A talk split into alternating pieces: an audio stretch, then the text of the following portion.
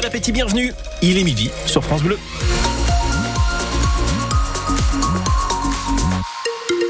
Conditions de circulation optimales en ce moment sur les routes et autoroutes de la région. Aucun souci particulier à vous signaler. Louise Forbin, la météo ?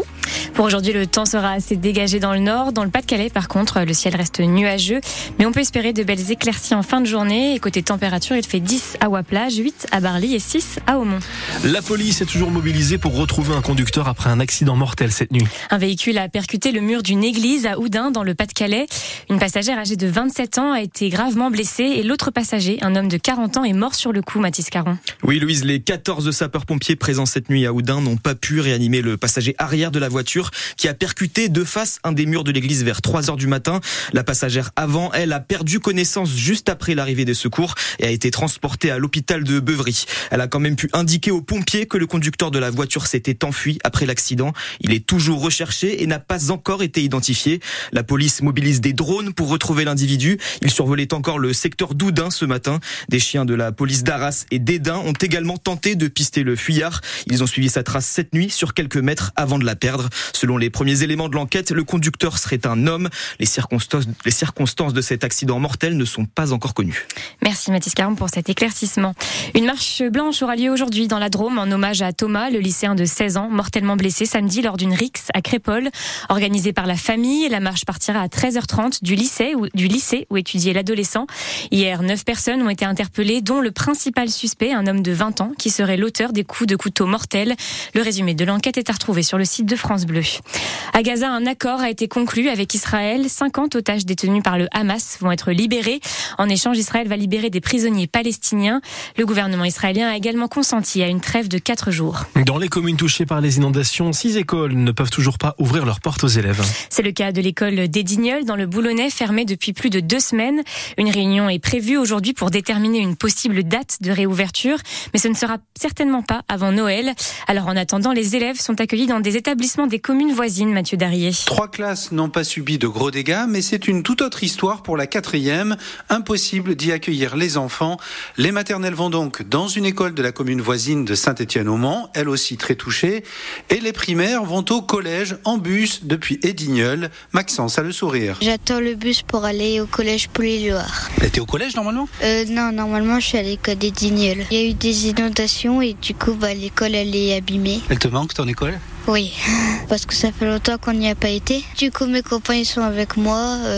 Il n'y a pas d'absents. Et du coup, ils se mettent à côté de moi dans le bus. Libérer les parents tout en retrouvant les enseignements, c'était indispensable. Et cette solution temporaire est un soulagement pour Laurine. On le vit très bien. Je trouve que c'est très bien organisé. Mon fils le vit bien. Et il peut rejoindre sa sœur qui est scolarisée aussi au collège Paul-Éluard, qui est beaucoup plus simple pour nous, peut-être. Donc, il est déjà avec les grands, alors ? Oui, déjà avec les grands. Il a déjà grandi d'un coup. Il passe du CP au 6e, carrément, le collège, oui.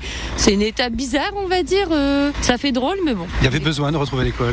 Oh oui, c'était important pour lui. Il est resté pratiquement 1 mois à la maison. Il avait besoin de retrouver ses copains, une vie sociale. Une 50aine d'enfants sont concernés par la fermeture de cette école d'Edignole. Et 5 autres établissements sont toujours fermés dans l'Audomarois et dans le Montreuilois. Ce matin, France Bleu Nord était en émission spéciale auprès des sinistrés des inondations. Tout le fil de la matinée est à retrouver sur le site de France Bleu. Plusieurs joueurs du LOSC iront à la rencontre de leurs fans cet après-midi. Une séance de dédicace est prévue au centre auto-shopping V2. Vous pouvez leur apporter maillots, ballons et autres posters à faire signer. La dédicace commencera à 14h30. Il reste 33 jours avant Noël et moins de 2 semaines avant la Saint-Nicolas. Et c'est donc bientôt l'heure de déguster des coquilles, ces brioches originaires des Flandres. À Fény, la maison Ménissez s'active pour préparer les brioches qui seront ensuite dégustées partout dans la région.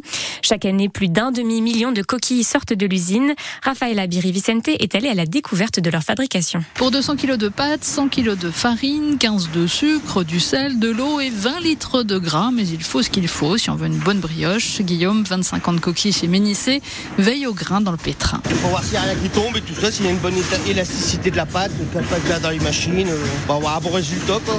Et donc du coup, vous venez régulièrement garder quoi ? Ouais, tout le temps. La pâte passe ensuite dans une grosse machine qui va la découper puis la façonner en coquille, explique le directeur du site, Michael Glinard.